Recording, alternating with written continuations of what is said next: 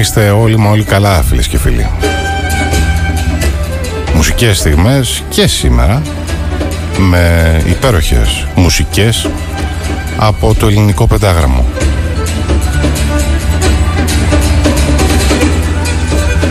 Μετά από δύο εκπομπές με ξένα αγαπημένα τραγούδια επιστρέφω ξανά σε αγαπημένους μου ελληνικούς ρυθμούς.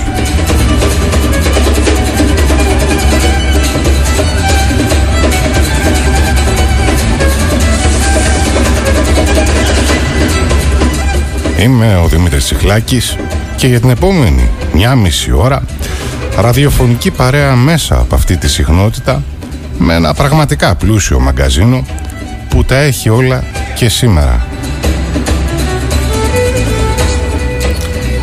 Για αυτούς που μας ακούνε πρώτη φορά, οι μουσικές στιγμές έχουν δημιουργήσει και μία σελίδα στο facebook όπου εκεί μπορείτε την επόμενη μέρα της εκπομπής, δηλαδή αύριο, να ακούσετε σε επανάληψη ό,τι θα πούμε σήμερα. Ευκαιρία λοιπόν να ευχαριστήσω δημόσια τους 1700 και πλέον ακόλουθους αυτής της εκπομπής. Ένα μεγάλο ευχαριστώ.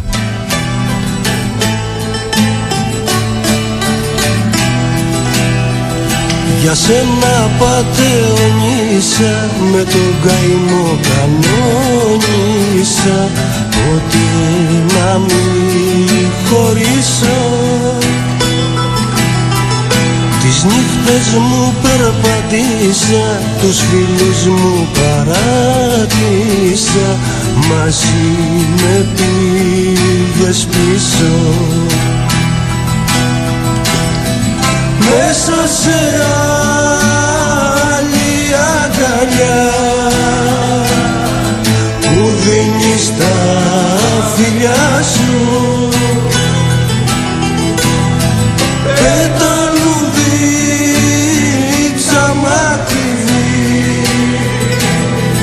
Θα κάψεις τα φτερά σου.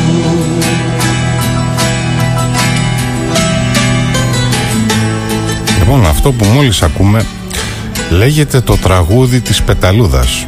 Η φωνή χαρακτηριστική νομίζω, ο Μίλτος Πασχαλίδης είναι αυτός.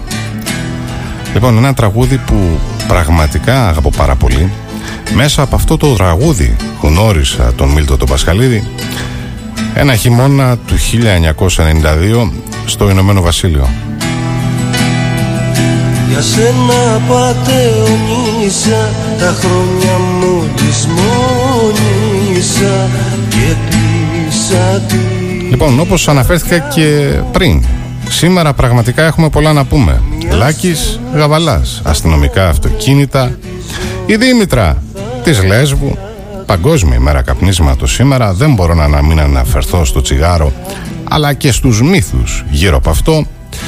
Θα μιλήσω εκτεταμένα για την ανθρώπινη βλακεία και τα χαρακτηριστικά της.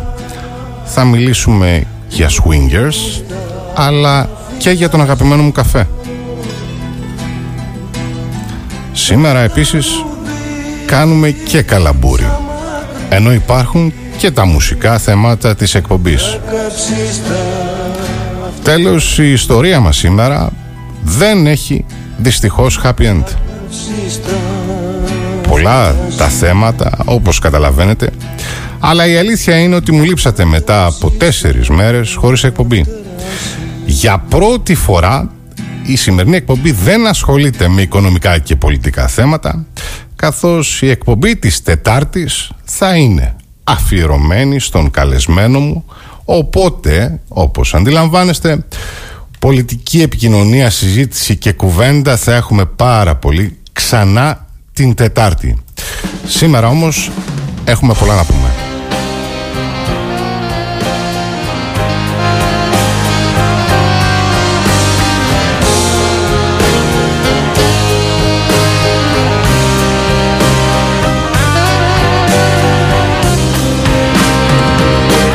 Λες και τρώμε το χειμώνα παγωτό. Λες και πέφτουμε σε τείχους με κατό Έτσι ανάποδα λιγάω το βράδυ αυτό.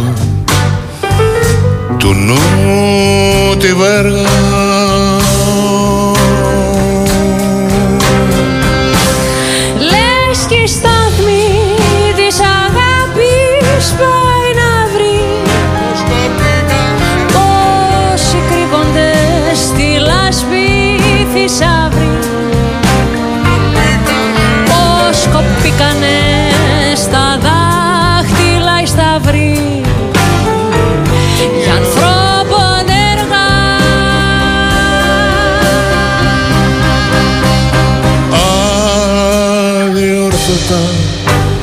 μάτια και οι καρδιές.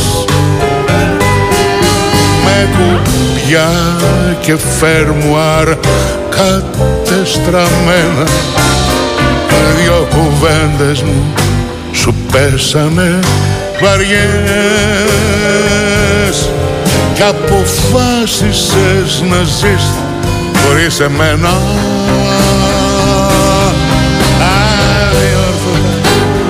μάτια και καρδιές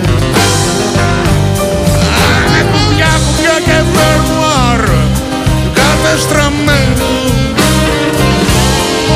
Δυο κουβέντες μου σου πέσανε βαριές Κι αποφάσισες να ζεις χωρίς. I put a spell on you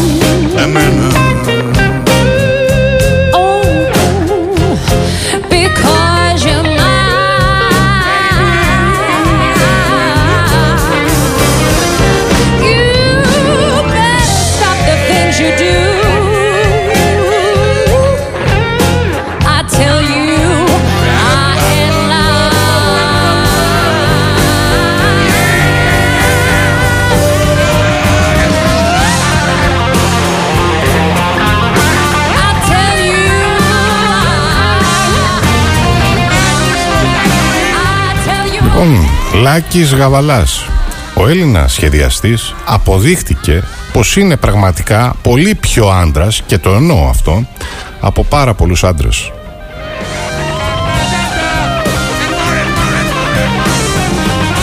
Εδώ και μερικές ημέρες έχει αλλάξει χέρια η διάσημη βίλα του Λάκη Γαβαλά στη Μύκονο. Συγκεκριμένα, ο ηλεκτρονικός πληστηριασμός ξεκίνησε με τιμή πρώτης προσφοράς στα 1.582 εκατομμύρια ευρώ και ολοκληρώθηκε λίγο μετά τις 2.30 το μεσημέρι με τιμή κατακύρωσης στο 1.910.000 ευρώ.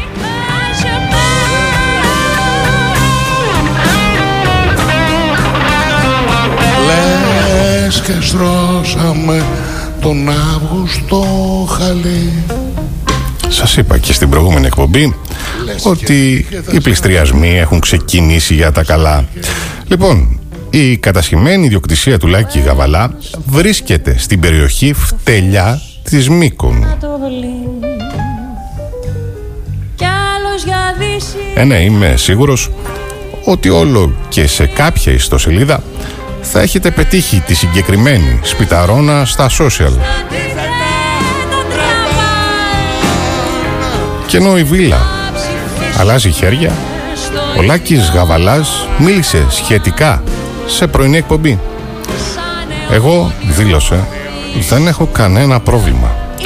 Πάω στην Πάρο, πάω στα Κουφονίσια, στη Σίκινο, στην Φολέγανδρο. Δεν έχω κανένα μα κανένα απολύτως πρόβλημα. Έχω φίλους παντού. Γιατί μόνο εκεί μπορώ να πάω. Όπου με καλούν και μου πληρώνουν γιατί δεν έχω χρήματα. Αλλά εγώ δεν πουλάω φτώχεια. Πουλάω λάμψη και ξέρω να την πουλάω καλά αναφέρθηκε. Δυο κουβέντες μου σου πέσανε βαριές Κι αποφάσισες να Έχω να δηλώσω ότι ο σχεδιαστής έχει τελικά πολλά γκάτς και στη φυλακή βρέθηκε και την περιουσία του έχασε και την κλαμουριά του απαρνήθηκε. Ο Λάκης αποδεικνύει ότι η ζωή συνεχίζεται και σίγουρα ξέρει να την απολαμβάνει ακόμα και σήμερα. κουβέντες μου σου πέσανε βαριές Κι αποφάσισες να ζεις Πώς θα ζεις, πώς θα ζεις; χάλια χωρίς εμένα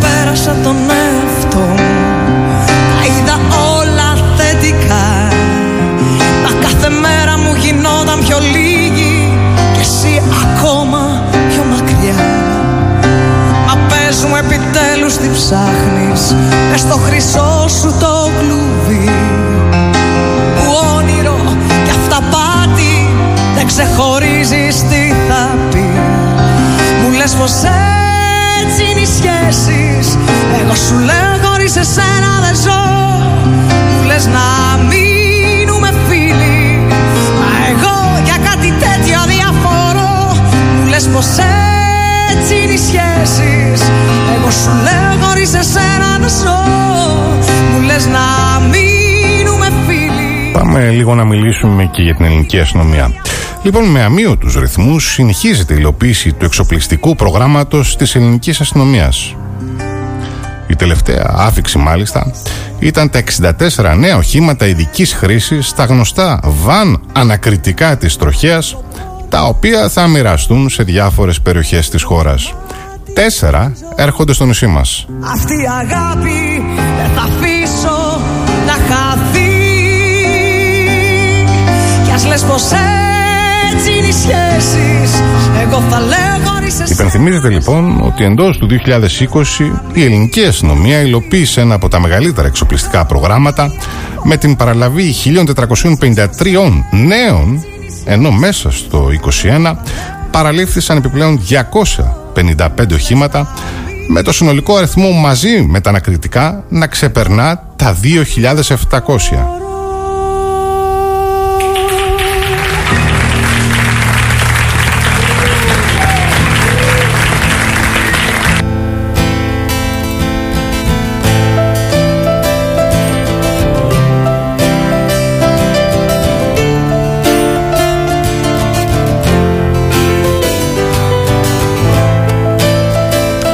Αναρωτιέμαι λοιπόν αν πραγματικά ήταν αναγκαία αυτή η αγορά όλων αυτών των οχημάτων σε μια περίοδο που οι προτεραιότητες του κράτους θα έπρεπε να είναι άλλες. Κι εγώ πιο πολλά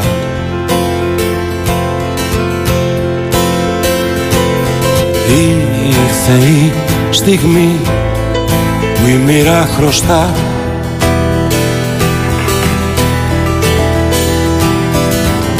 Να είμαστε μαζί δίχως μια ρόγμη και στα εύκολα. Και στα δύσκολα.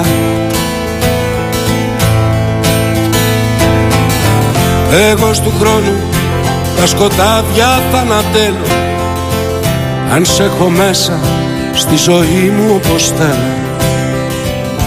Κι όταν καιρό μετά και η ψυχή και το σώμα παίζουν με τη φθορά. Με φόβο σε ρωτώ Άραγε, άραγε εσύ Θα μ' αγαπάς ακόμα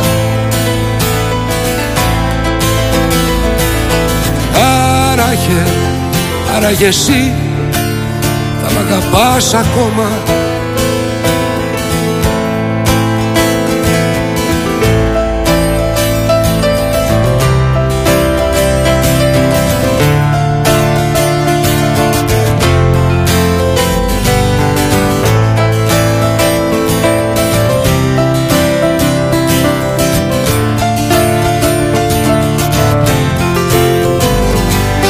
Έχω ονειρευτεί πράγματα τρελά.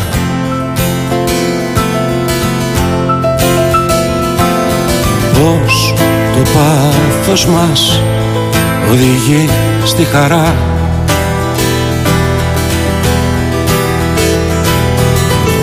Να είμαστε μαζί δίχως μια ρόμη και στα εύκολα και στα δύσκολα. Εγώ του χρόνου τα σκοτάδια θα ανατέλω. Αν σε έχω μέσα στη ζωή μου όπως θέλω. Κι όταν καιρό μετά και η ψυχή και το σώμα παίζουν με τη φθορά με φόβο σε ρωτώ. Άραγε, άραγε εσύ μ' αγαπάς ακόμα. Άραγε, άραγε εσύ θα μ' αγαπάς ακόμα. Εγώ ερήπια κουβαλώ μα μέσα σου μπορώ το μέλλον μου να χτίσω. Να βρω γενναία υλικά να αντέξουν μια φορά. Λοιπόν, κάθε φορά το λέω με υπερηφάνεια αυτό ότι από αυτή την εκπομπή ακούτε τραγουδάρες. Εγώ στο χρόνο τα σκοτάδια θα ανατέλω Μπάμπη Στόκας, θα μ' αγαπάς ακόμα. Σε έχω μέσα στη ζωή μου όπως θέλω Κι όταν καιρό μετά Γνωρίζετε για την Δήμητρα της Λέσβου; Πέσουν με τη φθορά με φόβο σε ρωτώ Ακούστε αυτή την ιστορία. Άραγε Από 14 ετών η Δήμητρα αισθανόταν διαφορετική και ανακοίνωσε στους γονείς της ότι ήταν γυναίκα. Κάτι που δεν μπόρεσαν ποτέ να αποδεχθούν. Η συγκεκριμένη παραδοχή την οδήγησε σε ψυχιατρικό ίδρυμα ενώ όταν επέστρεψε σπίτι της οι γιατροί επέμειναν ότι πρέπει να συνεχίσει να παρακολουθεί φαρμακευτική αγωγή πιθανότητα για το υπόλοιπο της ζωής της. Εκείνη φυσικά δεν επιθυμούσε κάτι τέτοιο. Οι γονείς της όμως φέρονταν να της έκρυβαν τα φάρμακα μέσα στο φαγητό της. Ανάμεσα στα έξι παιδιά της οικογένειας η Δήμητρα ήταν ένα διαφορετικό παιδί που ποτέ δεν έγινε αποδεκτή από συγγενείς και ντόπιους στο χωριό Σικαμινά της Λέσβου όπου μεγάλωσε. Στα 52 της όταν έφυγαν οι γονείς της από τη ζωή αποφάσισε να αυτοπροσδιοριστεί ως γυναίκα. Άρχισε να ντύνεται με γυναικεία ρούχα, να απελευθερώνεται. Ο στιγματισμός όμως και η λεκτική κακοποίηση ήταν αυτό που ακολούθησε.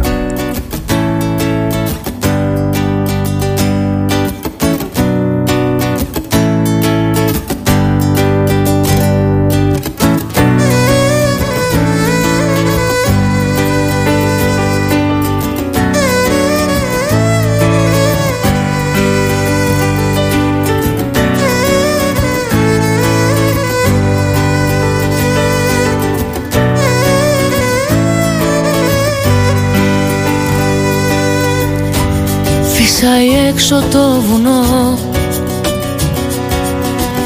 Κι εγώ στο σπίτι τραγουδώ. Για σένα που σε μακριά μου Και έχεις μαζί και την καρδιά μου. Σε έχει θάλασσα κρυμμένη. Κοντά στον ήλιο Πανατέλη με στη χρυσή τη φορεσιά του. Για να ζεστάνει τα όνειρά του. Το άσπρο μου που κάμισο θα βάλω και θα τρέξω. Να σε γυρέψω στα νυχτά τραγούδια να σου πλέξω κι άμα με διώξεις θα χαθώ. Σε μεθυσμένο πλοίο Που έχει χαθεί σ' ωκεανούς. Χωρίς να πει αντίο. Χωρίς να πει αντίο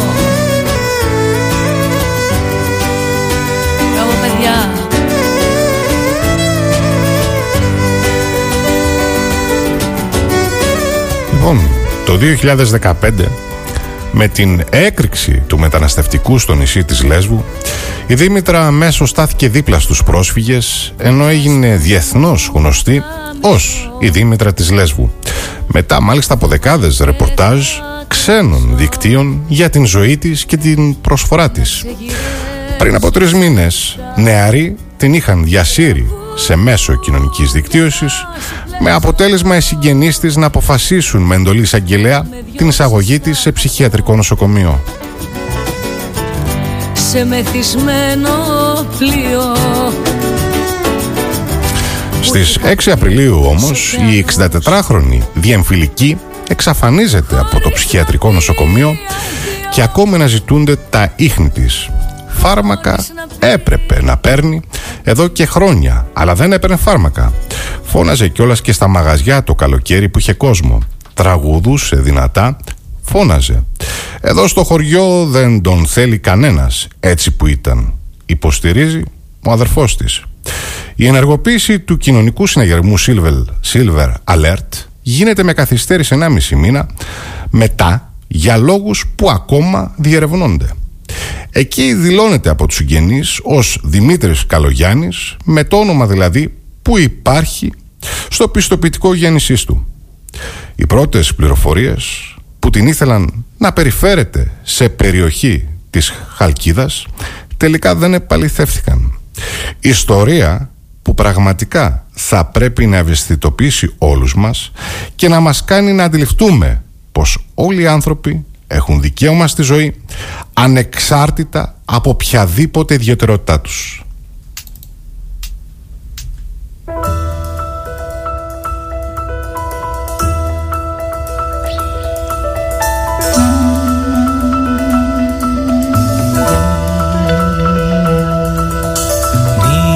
Νύχτα βροχερή, αδειό το χέρι Ψάχνει να σε βρει, μα δεν το ξέρει Πού θα σε βρει. Μια φορά θυμάμαι μ' αγαπούσες Τώρα βροχή. Μια φορά θυμάμαι μου μιλούσες Τώρα σιωπή. Πέτρωσε η φωνή και πώς να κλάψει. Πού φύγες εσύ και έχουν ανάψει. Χίλιοι καημοί Μια φορά θυμάμαι μ' αγαπούσες. Τώρα βροχή Μια φορά θυμάμαι μου μιλούσες. Τώρα σιωπή see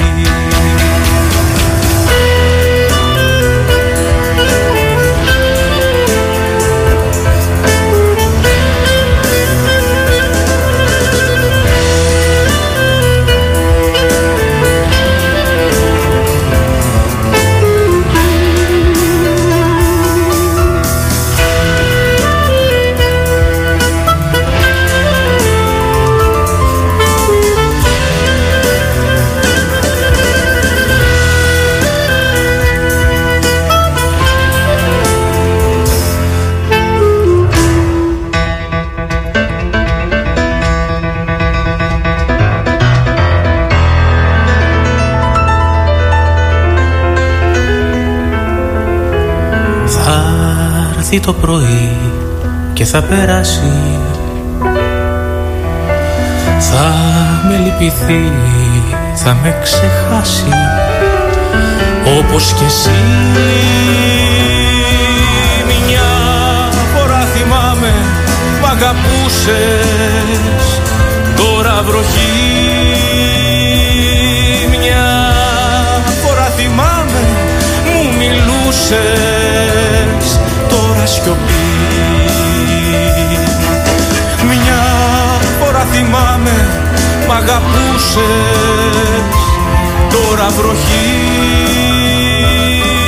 Μια φορά θυμάμαι μου μιλούσες. Τώρα σιωπή. Λα, λα, λα, λα, λα, λα, λα, λα μια φορά θυμάμαι μ' αγαπούσες Ιδιαίτερη διασκευή συγκεκριμένη, αλλά μου αρέσει πολύ. Λοιπόν, πολλοί είναι οι άνθρωποι που προσπαθούν να χάσουν βάρος. Νομίζω ότι το γνωρίζουμε όλοι αυτό. Δεν σας λέω κάτι καινούριο. Είτε για να προλάβουν μελλοντικά προβλήματα υγείας, είτε λόγους αισθητικής. Μέχρι εδώ νομίζω ότι συμφωνούμε όλοι. Ακούστε αυτή την πραγματική ιστορία. Κάτι αντίστοιχο δεν συμβαίνει με την κυρία Ντόνα Σίμψον από το New Jersey η οποία ζυγίζει μόλις 273 κιλά και άμεσος στόχος της είναι τα επόμενα δύο χρόνια να φτάσει τα 450 κιλά. Η νεαρή γυναίκα προσπαθεί να κατακτήσει τον τίτλο της παχύτερης γυναίκας στον κόσμο. Μάλιστα έχει ξεκινήσει ήδη τις προσπάθειές της καθώς καταναλώνει μεγάλες ποσότητες πρόχειρου φαγητού. Η Ντόνα για τις μετακινήσεις της χρησιμοποιεί ένα σκουτεράκι προκειμένου να μην χάνει θερμίδες από το περπάτημα. Ακούστε τώρα εδώ.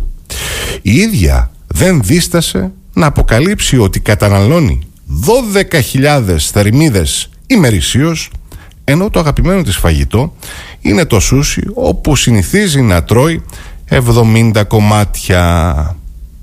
Ο σύντροφός της, Φιλίπ, την ενθαρρύνει για την επίτευξη του στόχου της, ενώ πρόσθεσε πως δεν κάνουν συχνά έρωτα για να μην και οι θερμίδες παρακαλώ.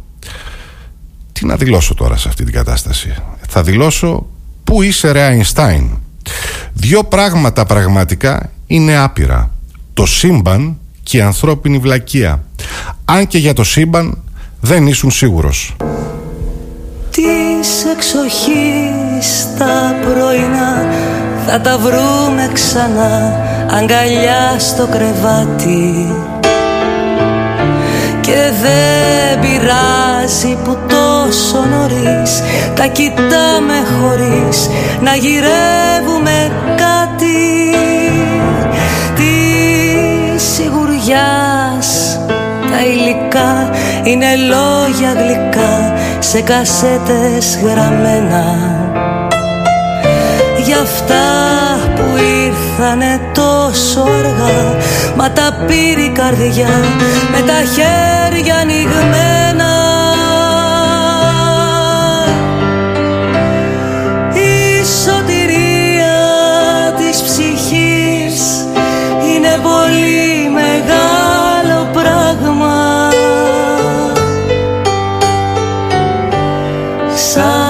ταξιδάκι αναψυχής. Με ένα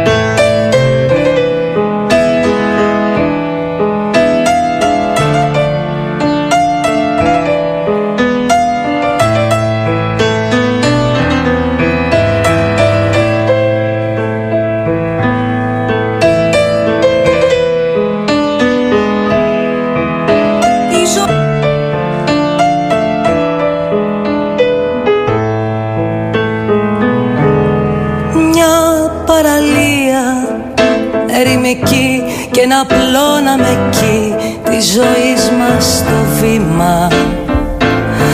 Και δεν πειράζει που τόσα φιλιά πριν να γίνουν παλιά θα τα πάρει το κύμα. Και εκεί στην άκρη της γραμμής θα χαρίζουμε εμείς τα παλιά μας κομμάτια. Σ' αυτά που ήτανε τόσο μικρά Μα που ρίχναν σκιά και σαν να μοιάζουν παλάτια. Η σωτηρία της ψυχής είναι πολύ μεγάλο πράγμα. Σαν ταξιδάκι αναψυχής. Η σωτηρία της ψυχής. Πραγματικά τι αγαπημένο τραγούδι. Και καθώς φίλες και φίλοι αναφέρθηκα στη βλακεία των ανθρώπων, ακούστε και αυτό. Το θέμα της βλακείας ερευνήθηκε από στατιστικής πλευράς σε μεγάλα πανεπιστήμια των ΗΠΑ και εντόπισε το ίδιο ακριβώς ποσοστό βλακών ανάμεσα στις καθαρίστριες, τους διοικητικούς υπαλλήλους, τους φοιτητές αλλά και τους επιστήμονες. Προφανώς, αν η έρευνα στρεφόταν και προς τους ίδιους τους ερευνητές, θα ανακάλυπταν και το δικό τους ποσοστό ηλιθίων. Άρα, φίλες και φίλοι, βλάκες υπάρχουν παντού.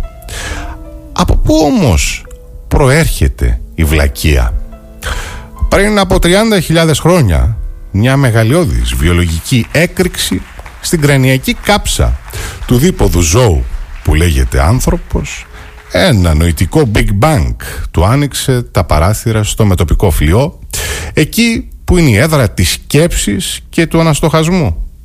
Αυτό ήταν και το τελευταίο του μεγάλο και αποφασιστικό απόκτημα. Ο άνθρωπος κυριολεκτικά άλλαξε μυαλά. Το μέγεθος και οι ευλακώσεις του εγκεφάλου που χώριζαν τους ανθρώπους. Από το υπόλοιπο ζωικό βασίλειο χώριζαν και τους ίδιους ανεξαρτήτως φίλες, χρώματος, φίλου, πλούτου σπουδών ιδεολογίας και άλλων ταξικών διακρίσεων σε δύο βασικές κατηγορίες στους έξυπνους και στους βλάκες. Αν και μεταξύ τους διάκριση δεν είναι δύσκολη όσοι ανήκουν στην πρώτη κατηγορία δεν το λένε και όσοι ανήκουν στην δεύτερη επίσης δεν το ξέρουν. Οι άνθρωποι αυτοί ανήκουν σε όλα τα κοινωνικά στρώματα, η επίδρασή τους όμως επάνω μας είναι ανάλογη με την κοινωνική ισχύ που διαθέτουν. Διαφορετικά, λόγου χάρη αισθανόμαστε τη βλακία ενός πολιτικού ή ενός επιχειρηματία από την ηλικιότητα ενός αγρότη ή εργάτη.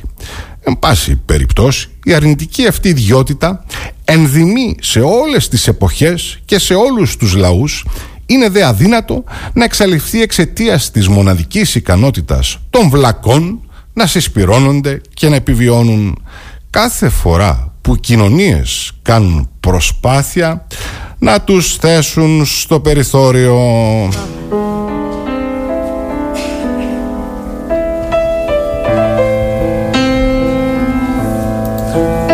Ξαναβάλαμε το ίδιο τραγούδι. Δεν πειράζει, ζωντανή εκπομπή είναι. Πάμε να ακούσουμε το επόμενο. Ξεκινά δυνατά και πατάς αλλούς γαλαξίες. Συγχωρεί τους πολύ τολμηρούς, τους τρελούς και τις αξίες. Η ζωή τρέχει με τη φωτός, ο καιρός δεν την τρομάζει. Προχωρεί και για αγάπες παλιές ούτε που το κουβεντιάζει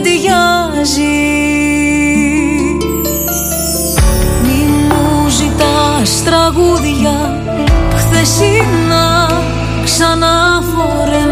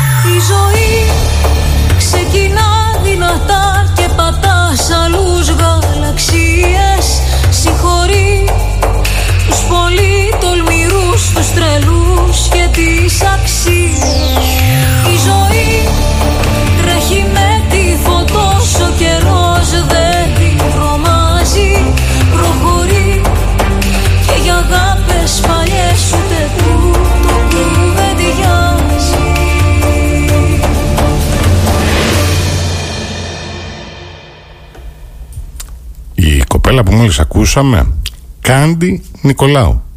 Εξαιρετική φωνή θα έλεγα. Λοιπόν τι σας έλεγα; Μιλούσαμε για την βλακεία των ανθρώπων. Ποια είναι λοιπόν η έννοια του βλάκα; Βλάκας φίλες και φίλοι είναι αυτός που με τις ενέργειές του προκαλεί ζημιά σε κάποιον άλλο αλλά παράλληλα δεν πετυχαίνει κάποιο πλεονέκτημα για τον εαυτό του ή ακόμα υφίσταται ζημιά και ο ίδιος. Η βλακεία έχει τρία χαρακτηριστικά. Η βλακεία είναι ασυναίσθητη και υποτροπιάζει. Ο κίνδυνος της βλακείας προέρχεται από τον βλάκα που δεν ξέρει ότι είναι βλάκας. Αυτό δίνει μεγαλύτερη δύναμη και αποτελεσματικότητα στην καταστρεπτική δράση της. Ο βλάκας δεν γνωρίζει τα ωριά του, παραμένει προσκολλημένος στις πεπιθήσεις του και δεν ξέρει πώς να αλλάξει με αποτέλεσμα να επαναλαμβάνει άπειρον τα ίδια λάθη. Σε κλινικό επίπεδο η βλακεία είναι η χειρότερη ασθένεια γιατί φίλες και φίλοι είναι αθεράπευτη. Ο βλάκας έχει την τάση να επαναλαμβάνει πάντα την ίδια συμπεριφορά γιατί δεν είναι σε θέση να αντιληφθεί τη ζημιά που προκαλεί και συνεπώς δεν μπορεί να αυτοδιορθωθεί. Αυτός είναι και ο ορισμός της χιζοφρένειας ή επανάληψη της βλακείας. Η βλακεία είναι μεταδοτική. Το πλήθος δηλαδή συμπεριφέρεται με περισσότερο βλακώδη τρόπο από τα μεμονωμένα άτομα που το συνθέτουν. Αυτό εξηγεί γιατί ολόκληρη, ολόκληρη λαοί, με συγχωρείτε, όπως η ναζιστική Γερμανία και η φασιστική Ιταλία μπορούν εύκολα να χειραγωγηθούν ώστε να επιδιώκουν τρελούς σκοπούς. Αυτό το φαινόμενο είναι ιδιαίτερα γνωστό στην ψυχολογία. Η συναισθηματική μετάδοση που είναι χαρακτηριστικό γνώρισμα της ομάδας μειώνει και την κριτική ικανότητα. Παρατηρείται τότε η πόλωση της λήψης αποφάσεων επιλέγεται η πιο απλή λύση που συνήθως είναι και η λιγότερο έξυπνη. Εκτός από το πλήθος υπάρχει και ένας άλλος παράγοντας που γιγαντώνει τη βλακεία. Και αυτή είναι η εξουσία φίλες και φίλοι. Η εξουσία αποβλακώνει. Έγραψε ο Γερμανός φιλόσοφος Φρίντριχ Νίτσε. Τα άτομα που έχουν εξουσία τείνουν να πιστεύουν ότι ακριβώς επειδή έχουν εξουσία είναι οι καλύτεροι, οι πιο ικανοί, οι πιο έξυπνοι, οι πιο σοφοί από όλη την ανθρωπότητα. Εξάλλου, περιστοιχίζονται από αυλικούς, οπαδούς και κερδοσκόπους που ενισχύουν διαρκώς αυτή την ψευδέστηση.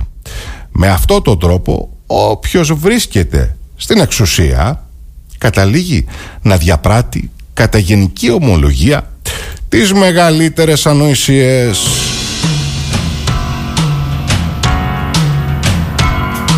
Σαν παλιό σινεμά και σαν τη χάλιμα που μιλάει με τα παιδιά σου κρύβω την αλήθεια Κι αφήνω από τα στήθια μου να βγουν Παραμύθια για εκείνους που αγαπούν. Για στιγμές μυστικές Για λάμψεις μαγικές Για αγκαλιές ερωτικές Για νύχτες φωτεινές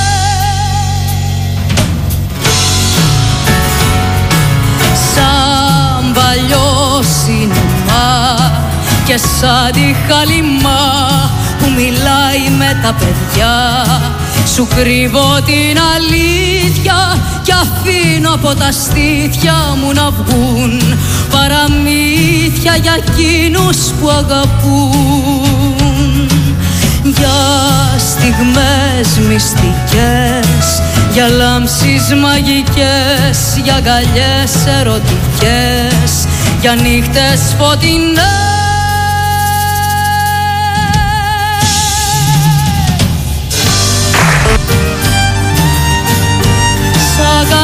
αγκαλιάζω στο σκοτάδι. Σε τυλίγω με ένα χάδι. Τώρα είμαι χυμνός, νιώθω σαν Θεός δυνατός, φωτεινός. Μπορείς να μ' αγαπήσεις, μπορείς να μου φωτίσεις μια στιγμή. Το κορμί μου είναι μόνο η αφορμή. Για στιγμές μυστικές, για λάμψεις μαγικές Για αγκαλιές ερωτικές, για νύχτες φωτεινές.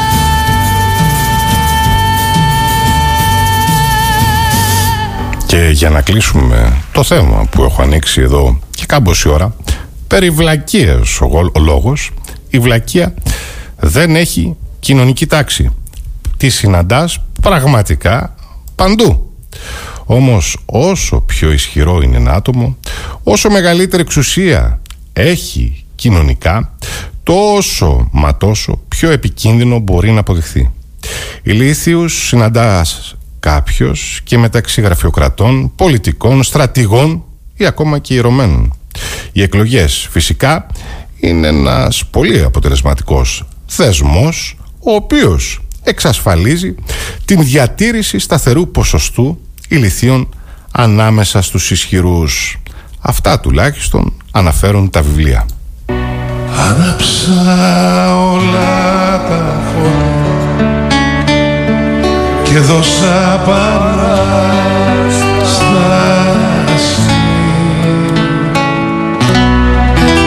σαν πεθάνει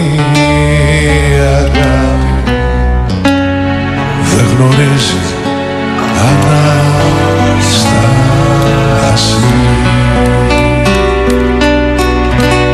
τα βεγγαλικά σου μάτια φεύγουν σαν το φως σπόρο σαν νυχτερινά καράβια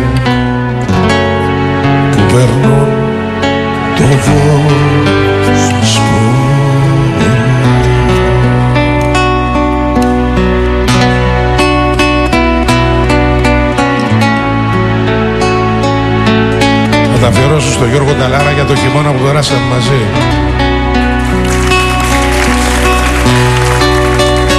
Έμαθα πολλά από αυτό, η αλήθεια είναι αυτή. Γυράσκω αίδη δασκόμενος.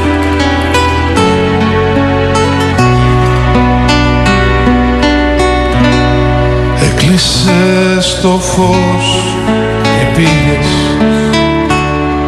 Έγινες αόρατη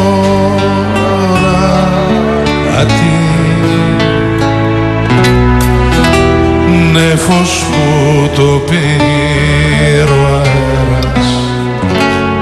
Σε μια πόλη αυτό Τα βεγγαλικά σου μάτια. Ένα ολοκαυτώμα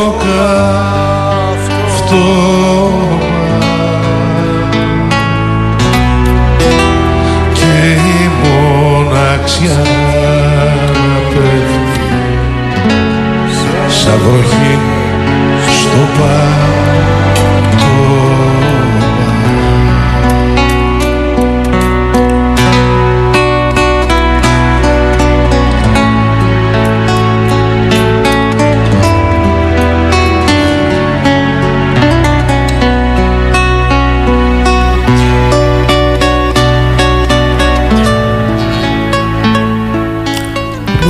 για την ανθρώπινη βλακεία μιλούσα πριν από λίγο. Ακούστε και το επόμενο θέμα και εσείς θα κρίνετε εάν πρέπει να πάρει το τίτλο αυτό ή όχι. Δανή δημοσιογράφος έφτασε να κάνει σεξ σε swinger club για τις ανάγκες του ρεπορτάζ. Είναι μέρος της δουλειάς μου να δώσω μια εικόνα για ένα κόσμο στον οποίο δεν έχουν όλοι πρόσβαση, λέει 26χρονη Δανή Λουίς Φίσερ, που είχε την φαϊνή ιδέα να πάρει συνέντευξη από ένα πελάτη καθώς έκανε σεξ μαζί του, γεγονός που έχει κάνει το γύρο του διαδικτύου βάζοντας φωτιά στα κοινωνικά δίκτυα. Κατά την διάρκεια του ηχητικού κλιπ, διάρκειας περίπου δύο λεπτών, η δημοσιογράφος κάνει ερωτήσεις στους πελάτες, ενώ ακούγονται κάποιοι να λαχανιάζουν στη διάρκεια της ερωτικής πράξης. Στη συνέχεια, ακούγεται να ρωτάει έναν άνδρα πελάτη για τις εμπειρίες του στο κλαμπ, ενώ κάνει σεξ μαζί του, βογγώντας δυνατά. Τώρα, τι να σας πω. Η Δανή δημοσιογράφος ξεκαθάρισε επίσης ότι οι εργοδότες της στο ραδιοφωνικό σταθμό δεν την πίεσαν να κάνει σεξ με πελάτη. 26χρονη πάντως έσπευσε να υπερασπιστεί τον τρόπο με τον οποίο κάλυψε το ρεπορτάζ λέγοντας χαρακτηριστικά ότι η εμπειρία της ήταν εντελώς φυσική στο πλαίσιο της δουλειάς της. Ακούστε εδώ τι λέει τώρα, ακούστε μπουρδες που λέει. Αν και όπως είπε, δεν είχε προγραμματίσει να κάνει σεξ κατά τη διάρκεια της συνέντευξης, μια φούντωση, μια φλόγα της βγήκε, λέω εγώ, υποστήριξε πως για αυτήν ήταν πολύ φυσικό. Είναι μέρος της δουλειάς μου να δώσω μια εικόνα για ένα κόσμο στον οποίο δεν έχουν όλη πρόσβαση. Μέχρι εδώ συμφωνώ. πρόσθεσε ότι χαλάρωσε τους καλεσμένους που αρχικά ήταν απρόθυμοι να συμμετάσχουν στη συνέντευξη και φαινόταν νευρικοί για το μικρόφωνο που είχε μαζί της. Ήταν ωραίο που κατά κάποιο τρόπο δημιούργησα εμπιστοσύνη στον μικρό κοσμό τους. Πρόσθεσε. Λοιπόν, έχω να δηλώσω ότι ο κόσμος δεν πάει καλά. Θέλεις κορίτσι μου να κάνεις ένα οργιάκι; Θέλεις να έχεις και ντοκουμέντα; Από αυτό. Από τη στιγμή που το εγκρίνουν οι παρτενέρ σου, όλα καλά. Δικαίωμά σου να κάνεις ό,τι θες στην προσωπική σου ζωή. Αλλά ρε κορίτσι μου, τη δημοσίευση των πράξεών σου, τι την θες; Και μάλιστα κάτω από την ομπρέλα του δημοσιογράφου, έχουμε ξεφύγει, δεν μπορώ να πω κάτι άλλο. Γιώργος Παντερής, το ξέσπασμα, δικό μας παιδί από το Ηράκλειο. Κάθε μου δάκρυ ξέσπασμα φωτιά νερό και αλμύρα Μωρέ και να είχα δύναμη και να αλλάζα τη μοίρα Να πάρω το μαχαίρι μου. Να πάρω το σπαθί μου. Στα δυο με το χέρι μου. Να κόψω τη ζωή μου. Γίναν θεριά τα κύματα. Αγρίεψαν οι γλάρι Ποια νύχτα έκλεψε το φως, ποια μέρα το φεγγάρι.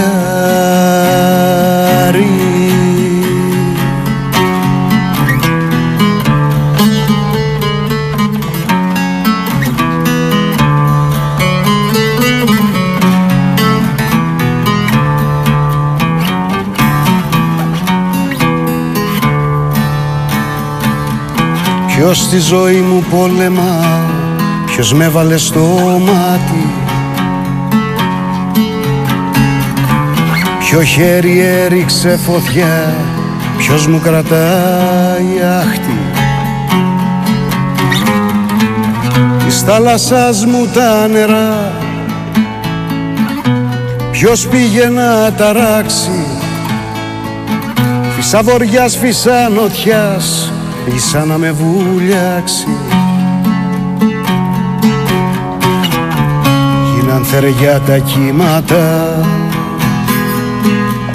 Αγρίεψαν οι γλάρι Ποια νύχτα έκλεψε το φως Ποια μέρα το φεγγάρι.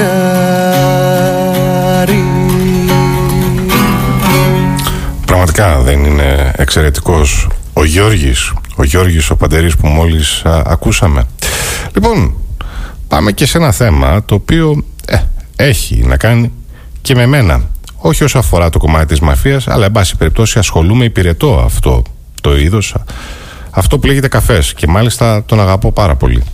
Λοιπόν το οργανωμένο έγκλημα στην Ελλάδα δεν συνδέεται μόνο με την προστασία νυχτερινών καταστημάτων και εκβιασμούς.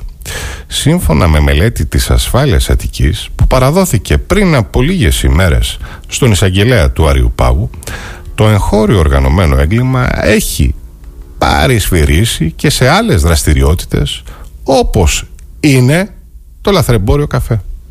Δεν έχουμε αποδείξεις, αλλά εδώ στη Βόρεια Ελλάδα είναι πολύ έντονο το πρόβλημα του λαθρεμπορίου καφέ.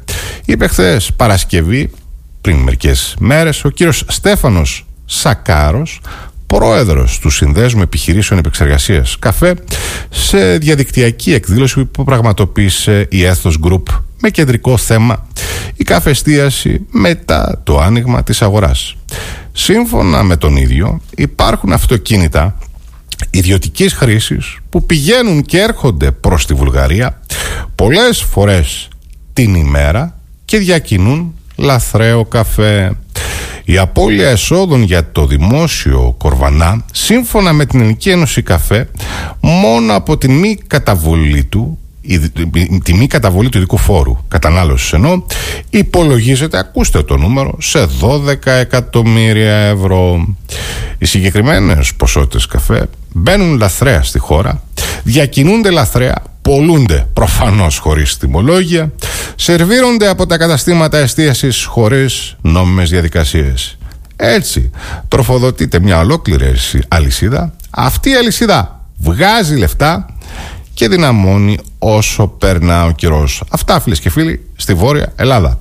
Τι κάνει όμως ο κρατικός μηχανισμός; Οι έλεγχοι που γίνονται είναι πολύ λιγότεροι από αυτούς που θα έπρεπε να γίνονται.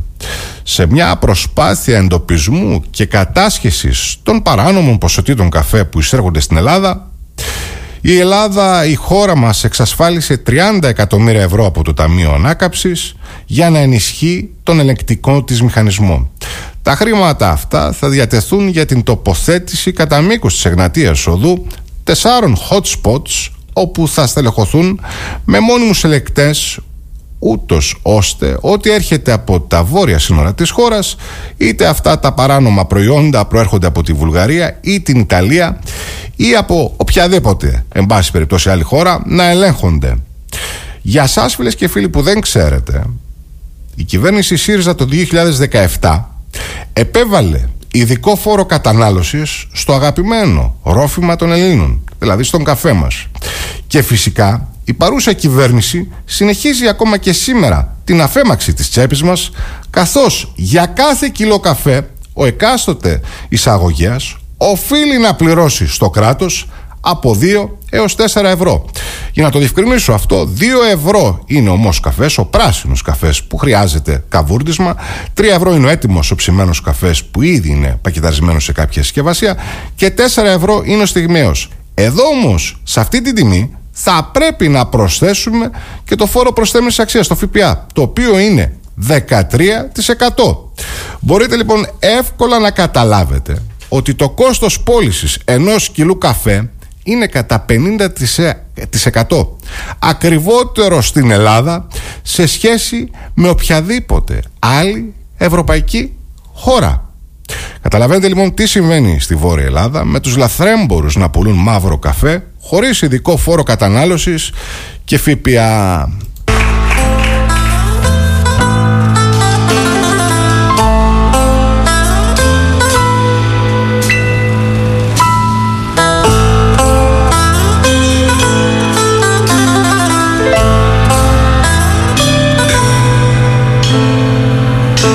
Φόβοι σου και οι φόβοι μου στο ίδιο το τραπέζι.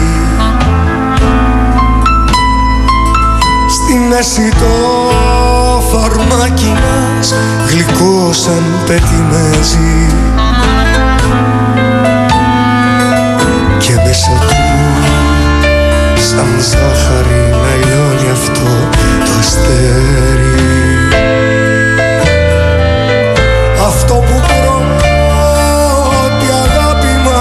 μας μας έβαλε στο χέρι.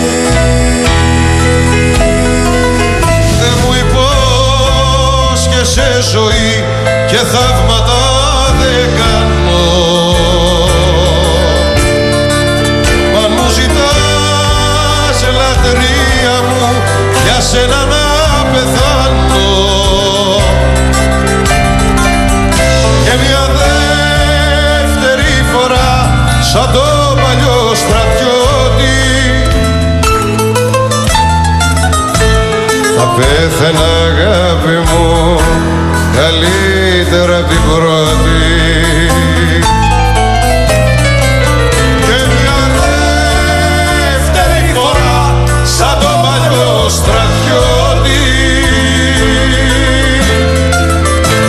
Θα πέθαινα αγάπη μου καλύτερα